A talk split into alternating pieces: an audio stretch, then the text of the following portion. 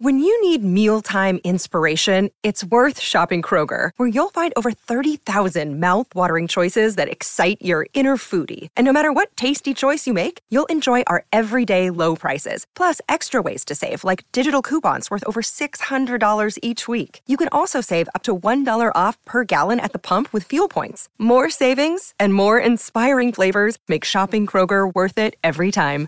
Kroger, fresh for everyone. Fuel restrictions apply. Whether the action is at the Linc or the bank, there's never an off day on Broad Street. It's the biggest news of the day, every day, with takes from someone who's never short on them. It's WIP Daily with Joe Giglio. Welcome on in, WIP Daily. Joe Giglio with you. Appreciate everyone listening, subscribing, following the podcast all week long as we get set for the Eagles and the 49ers. But of course, it's a huge weekend in the NFL. Week 13, really the playoff picture starting to come into focus here. And hopefully our bets down the stretch continue to as well. Coming off a four and one week, best week of the year last week in terms of betting the NFL. Let's try to do it again here. Let's dive into the games, and it's become almost a bit now. You know where I go with game number one almost every week. I probably bet on this team more than anybody. And as much flack as they've taken, they're pretty profitable. I'm going to take the Steelers at home minus five and a half in game number one against the Arizona Cardinals. A couple things standing out to me in this one. So I thought it was a major difference last week. I really did. The Steelers' offense, and I know you look at the scoreboard, you say they didn't really score that many points, Joe. I get that. But their offense last week outgained Cincinnati by about 200 yards. 422 yards of offense in Eddie Faulkner's first game. Matt Canada, the former offensive coordinator in Pittsburgh, got fired before last week. Zero games of 400 yards of offense in 45 games. It was a 45 consecutive game streak without 400 yards of offense. It, I mean, it's ridiculous. You have to go back to the 2014 to 2017 Rams. I mean, basically before you know, the McVay era, when you had a team in the NFL that was that poor in terms of yardage and actually having an explosive day. So I, I, liked what I saw last week. Explosive plays, chunk plays. Pickett played his best we've ever seen him play in the NFL. And I think they build on it this week. I think they could run the football all over the Arizona Cardinals. And when they choose to throw, the Cardinals just can't stop the pass at all. The pressure rate is 32nd in the NFL. Opponents' first downs, 32nd in the NFL. EPA per play on defense, 31st. Opponent success rate, 32nd. They, they stink. This is the worst defense in the NFL. On the road, cold weather, not a great spot for Murray. The you know the Steelers defense pretty much all year has morphed into a top 10 unit. And now the offense coming through a little bit here. You know, the Steelers are very easy to sleep on. I would not sleep on the Steelers in the AFC in terms of making noise. Number one for the AFC North. They win this game on on Sunday. They're a game back, and they get to go to Baltimore last week of the season. They already have a win over Baltimore. So if they're within one of Baltimore heading into the final week of the season, they could steal the AFC North and a playoff game in a very high seed. They're seven and four. And their next two games, obviously here against Arizona, five and a half point favorite. I like them on Sunday. Then they host the Patriots on Thursday night. I mean, they could be nine and four in four days, and all of a sudden we're like, hold on, are they in the mix for the one seed in the AFC? I don't think they get that. But I do think Pittsburgh is a pretty good football team. DVOA has them 10th in the NFL right now. They're, they're pretty good. Defense, they're seventh. If that offense starts to catch up here and is middle of the pack, they're going to make some noise. Give me the Steelers, minus five and a half for game number one. Game number two, I like a big bounce back spot for the Detroit Lions on Sunday in New Orleans. I love the Lions coming off the extra rest. They laid a complete egg. I mean, a total egg on Thanksgiving. It may have cost them the number one seed. It's not over yet, but it certainly is going to hurt them to be the number one overall seed in the NFC. But I think they refocus here and they get a win over a Saints team that is just not very good. I mean, they really aren't. The Saints are a product, and they're in the race in, and I call it that, you know, tongue in cheek. They're in the race in the NFC South because they had such a weak schedule to start the year. They stink. I think Derek Carr stinks. Dennis Allen stinks. I don't take this team seriously at all. They're old. They're not explosive enough. The quarterback is just blah and on the hook for a ton of money next year. And now they have to, coming off a division game, they have to face a team coming off of extra rest. The Saints' home field advantage is over. They've lost six straight at home against the spread dating back to last season.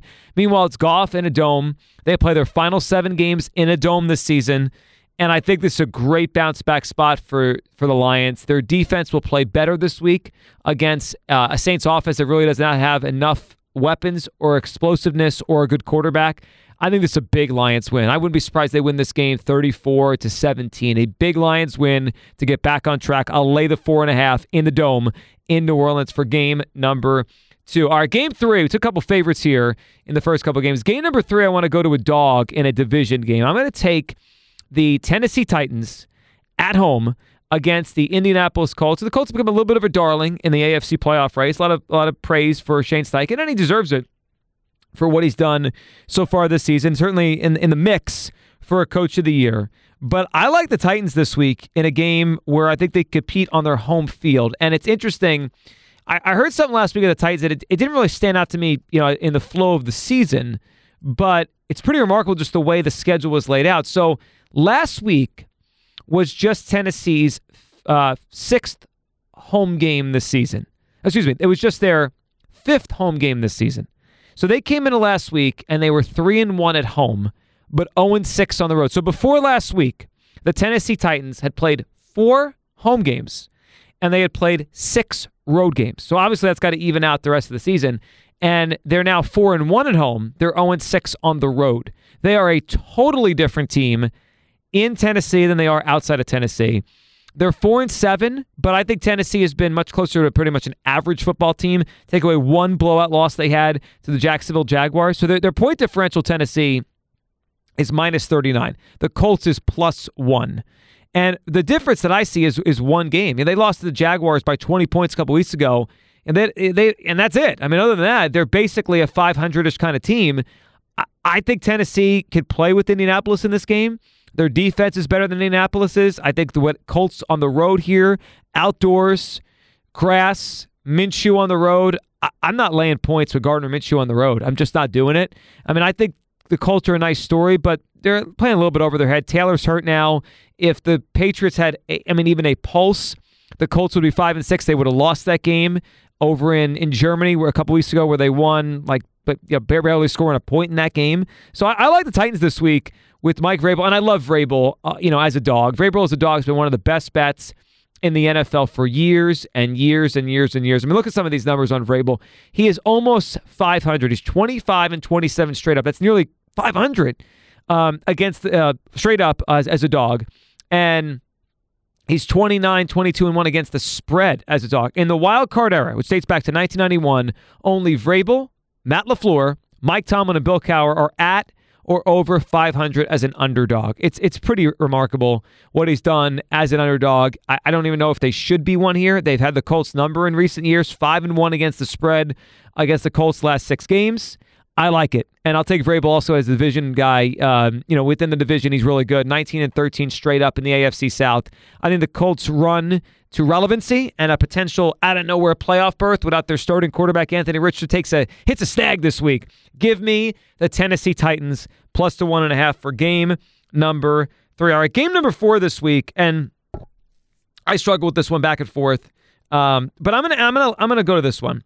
Give me the Los Angeles Rams minus three and a half over the Cleveland Browns in LA. I think the Rams are sneaky here to get a wild card spot in the NFC. I believe they or or the or the Packers are going to get in the playoffs. One of those two teams is going to steal the Viking spot in the postseason down the stretch of the season. And I like what I saw of the Rams last week against the Arizona Cardinals. And this is also a fade of the Cleveland Browns. Cleveland is really, really, really banged up to the point where I don't know if they can move the football at all on the offensive side of the ball. Offensive line is banged up, running backs banged up. The quarterback room I'll get to in a second is ridiculous.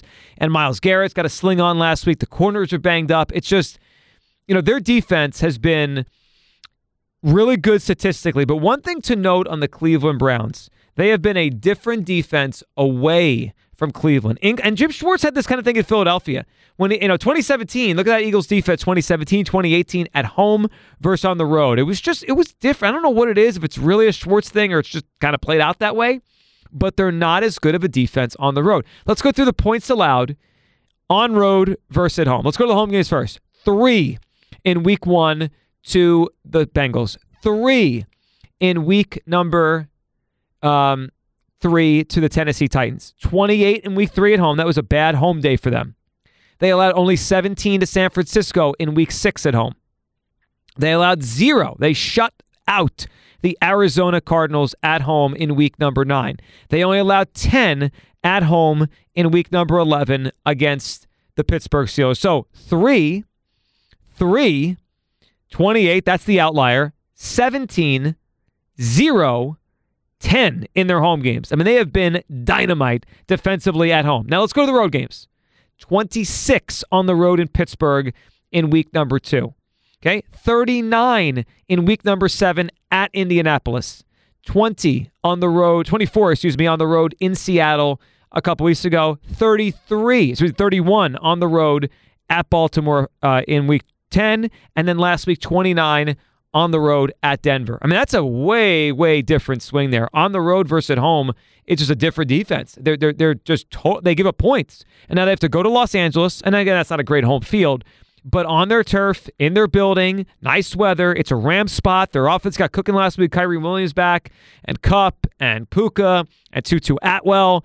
And this might be Joe Flacco. I mean, my last memory of Joe Flacco was him costing me a 50 to 1 playoff spot on the on the Steelers last year. With two or three weeks ago, the Steelers were 50 to 1 to make the playoffs. And I thought their path was basically like a six prong thing. If they won out, and they got three teams to lose in front of them, they'd make the playoffs. And the last leg of that to to make it happen was I needed the New York Jets to win in Miami in Week 18 against whoever the heck the, was playing quarterback at that point for the Miami Dolphins, Skylar Thompson or whatever. And Joe Flacco's playing for the Jets. And I, wa- I watched the game. I-, I watched it before going in to watch the Eagles Giants Week 18 game last year. It was a one o'clock game, and the Eagles Giants at four. I watched the game, and I was sick. Joe Flacco couldn't complete a seven yard pass. I, I used to love Joe Flacco, all those road playoff wins, but he's so cooked now. And if he's the answer on Sunday, the uh, against Aaron Donald, I mean, goodness, I, I think the Rams will win this game. And I'm not saying the Rams are going to win the game 40 to 10, but this feels like they could win this game, you know, 23 to 10 type of thing. Give me the Rams minus three and a half in game number four. And game number five this week, you know, I'm buying in. I really like what I've seen out of the Green Bay Packers. I really, really do. They have moved the needle on their season. Their defense has pretty much played, I think, decently all year. And now here comes the offense. They won a game last week that was very impressive. I love the way Jordan Love threw the football last week against the you know, the Detroit Lions. Now it's a much tougher defense they're playing this week with the Kansas City Chiefs, but it's in Lambeau. The Chiefs have not been great in the fourth quarter, so you allow a little time for a comeback or a cover, maybe a backdoor cover in this game.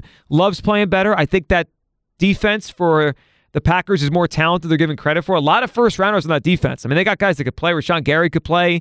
First rounders here and there last couple years. They got players on up front that could play on that defense, and we know that the Chiefs' offense has been suspect. So am I going to lay six on the road? I mean, typically you never worry about laying points with Mahomes, but am I really going to lay six on the road with the Kansas City Chiefs this week against a team that has extra rest, that feels it, they feel their season turning?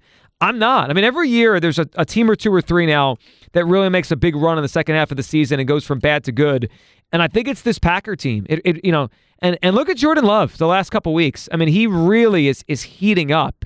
Last, I'm, I'm going to pull up his full numbers now, but I, I like the, I, I think the kid could play a little bit, a, a little bit more than people probably thought six weeks ago.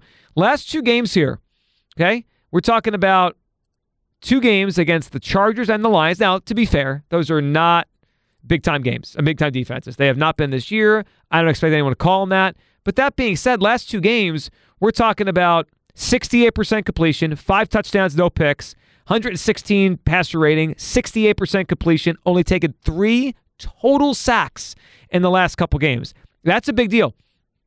In fact, he's only taken four of the last three weeks combined. Uh, and that, I know he had two picks against the Steelers, and that's a tough place to play in, in Pittsburgh. But his last three games, we're talking about seven touchdowns, two picks, 100 passer rating, only four total um, sacks taken, more rushing yards than than negative sack yards. I, I like what I'm seeing here out of Jordan Love. And you go back, you know, he's really started to play a different brand of football. I'd say three of the last four weeks. They lost that game to Minnesota 24 10. Uh, the game Cousins tore his, his Achilles in, you know, right around Halloween. Since then, Love has performed like one of the better quarterbacks in the league. And I think he continues it. He, I think he's he's ready for this moment against a big time Chiefs defense. I'll put it that way. He's ready to keep this game close. Is this a win for the Chiefs? It probably is. But is it more like 20, 26 21? I think it is. And I will take the six points. I will try to cover this game with the Green Bay Packers. And who knows, they might win it outright. So, my five games for week number 13 in the NFL the Lions, minus four and a half. The Titans, plus one and a half. The Steelers, minus the five and a half. Give me the Rams, minus three and a half over the Browns. And the Packers, plus the six. All those odds, as always, courtesy of my friends over at FanDuel Sportsbook. You guys have a wonderful weekend.